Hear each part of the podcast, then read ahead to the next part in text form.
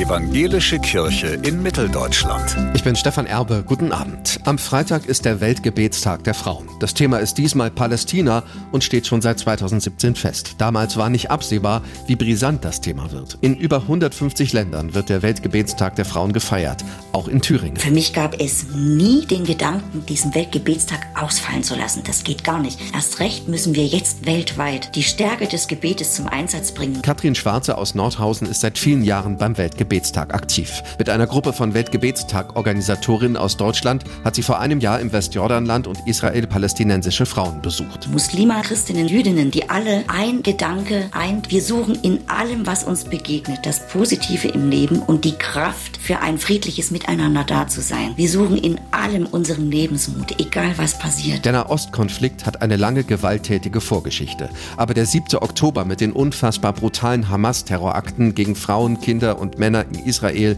ist eine Zäsur. Dennoch, der Weltgebetstag soll die Stimmen der palästinensischen Christinnen hörbar machen. Wir müssen ihnen das Recht einräumen, dass sie sagen dürfen, wie sie denken und wie sie leben. Und das haben wir nicht kritisch zu verurteilen. Die Weltgebetstag Frauen aus Palästina kritisieren, ihre Gottesdienstvorlage sei in Deutschland zu Unrecht verändert worden.